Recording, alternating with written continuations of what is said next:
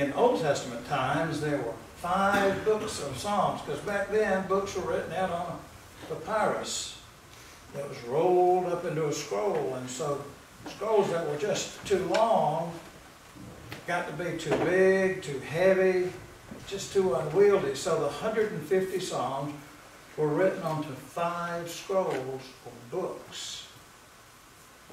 Psalm 107, which we'll read today, began the fifth scroll. The fifth, fifth scroll of books of Psalms ends in, I think it's five Hallel Psalms. That every one of the last five Psalms begins and ends with the one Hebrew word all of us know. Hallelujah. Which, as Johnny read earlier, is translated, Praise the Lord. Well, the psalm we'll read today, Psalm 107, has sections that address those who are gathered. First, those who are gathered from desert wastes. Second, those who are gathered from darkness, gloom, and prison. Third, from those who are gathered from sin and illness and hunger. And fourth, those who are gathered from the sea. Now, some of us here, oh, the sea, and we think, oh, the beach. Oh, yeah, I love Myrtle Beach. And Emerald Island, whatever, Carolina Beach. And a few of us here, the sea, and we think of a cruise, you know, sumptuous dinners, dancing, and all that. But in Bible days, the sea symbolized dangers, chaotic forces that could and would kill you. Now, four of the stanzas of Psalm 107 follow a particular pattern you'll hear some of. They share this structure. They start somewhere, and then they name a trouble, what I call a dire strait. And then the trouble is described, and next something important, something crucial happens. They cried to the Lord in their trouble, and he saved them from their distress. The rescue is described, and the people are called, they're summoned to give praise and thanks. Let them thank the Lord for his steadfast love, for his wonderful works to humankind. And then finally, each stanza closes with a word of praise. So listen now for God's word for us in Psalm 107. We'll read, it's a 43 verse psalm. I invite you to read at your leisure, but we'll read about half of it today, starting at the first verse. Oh, give thanks to the Lord, for he is good, for his steadfast love endures forever. Let the redeemed of the Lord say so. Those he redeemed from trouble and gathered in from the lands, from the east and the west from the north and the, from the south. Some wandered in desert wastes, finding no way to an inhabited town. Hungry and thirsty, their soul fainted within them. Then they cried to the Lord in their trouble, and He delivered them from their distress. He led them by a straight way until they reached an inhabited town. Let them thank the Lord for His steadfast love, for His wonderful works to humankind for he satisfies the thirsty, and the hungry he fills with good things. Some sat in darkness and in gloom, prisoners in misery and in irons, for they had rebelled against the words of God and spurned the counsel of the Most High. Their hearts were bowed down with hard labor. They fell down with no one to help. They cried to the Lord in their trouble, and He saved them from their distress. He brought them out of darkness and gloom and broke their bonds asunder.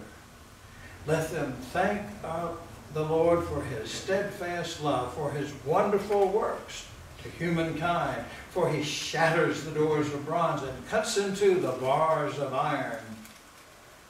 Some were sick through their sinful ways, and because of their iniquities, endured affliction. They loathed any kind of food, and they drew near to the gates of death. Then they cried to the Lord in their trouble, and He saved them from their distress. He sent out His word and healed them and delivered them from destruction. Let them thank the Lord for His steadfast love, for His wonderful works to humankind and let them offer thanksgiving sacrifices and tell of his deeds with songs of joy. Now, skipping to that last verse. Let those who are wise give heed to these things and consider the steadfast love of the Lord. This is the word of the Lord. Thanks be to God. O Lord, may my words and may our thoughts be acceptable in your sight, our rock and our redeemer. Amen. If I ask you what it means to be in dire straits, well, some of you might say, oh, it's to be in that great band of the 80s and 90s, you know, with Mark Knopfler churning out hits like Money for Nothing. You know, he'd say, that ain't working, that's the way to do it. Playing guitar on the MTV. Money for nothing in your cheeks for free. Well, and others. And people who got married most recently this church also, right, remember Mark Knopfler was the one that did the guitar music for that, what Sarah says is the greatest movie of all time, The Princess Bride. Princess Bride. Or you may remember from geography that a strait is a narrow body of water that connects two large bodies of water. On the news, sometimes you'll hear about that Straits of, Strait of Hormuz because a third of the world's oil trade goes through that strait.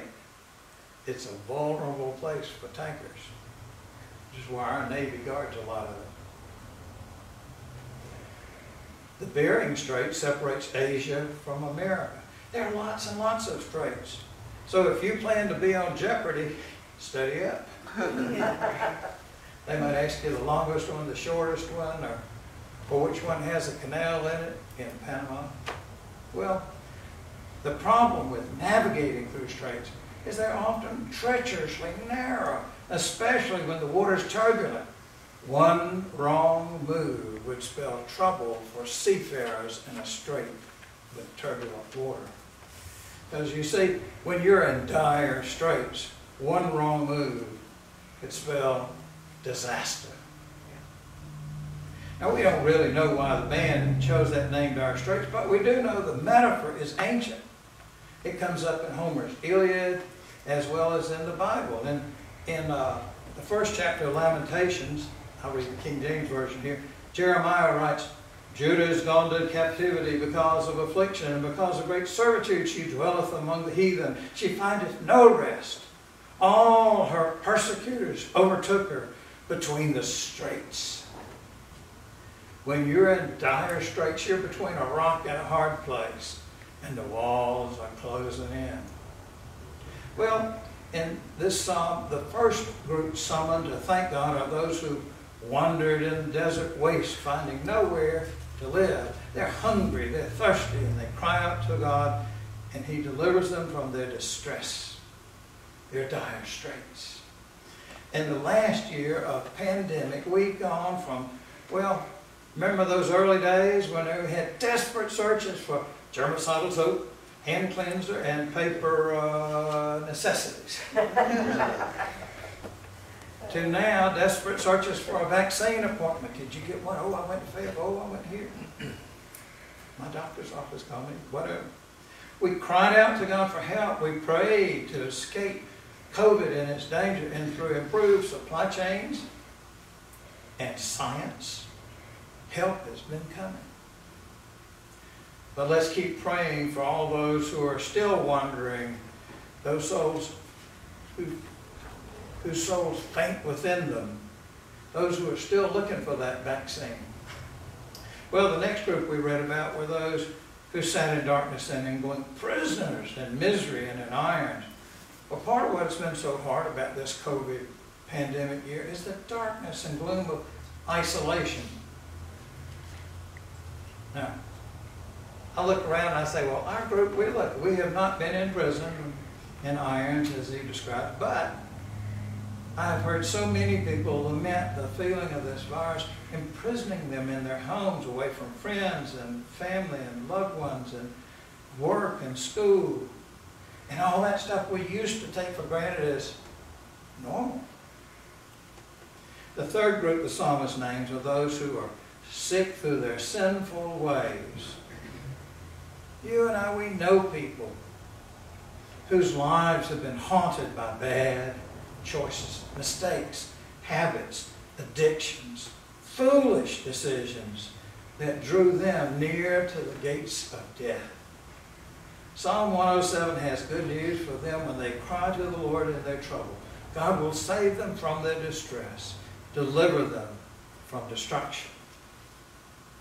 Now, you may not have been in these specific situations, but surely you have had your share of trouble in life. You faced some challenges that threaten to overwhelm you. And if you say, not yet, just hang on. In one form or another, life brings troubles to all of us. Psalm 107 teaches us to give God thanks and praise for God's steadfast love. Because we are the hungry and thirsty who have been fed. We are the bound who've been liberated. We are the sinners deserving death who've been given life. We are the fearful before the terrors of existence who have been given hope.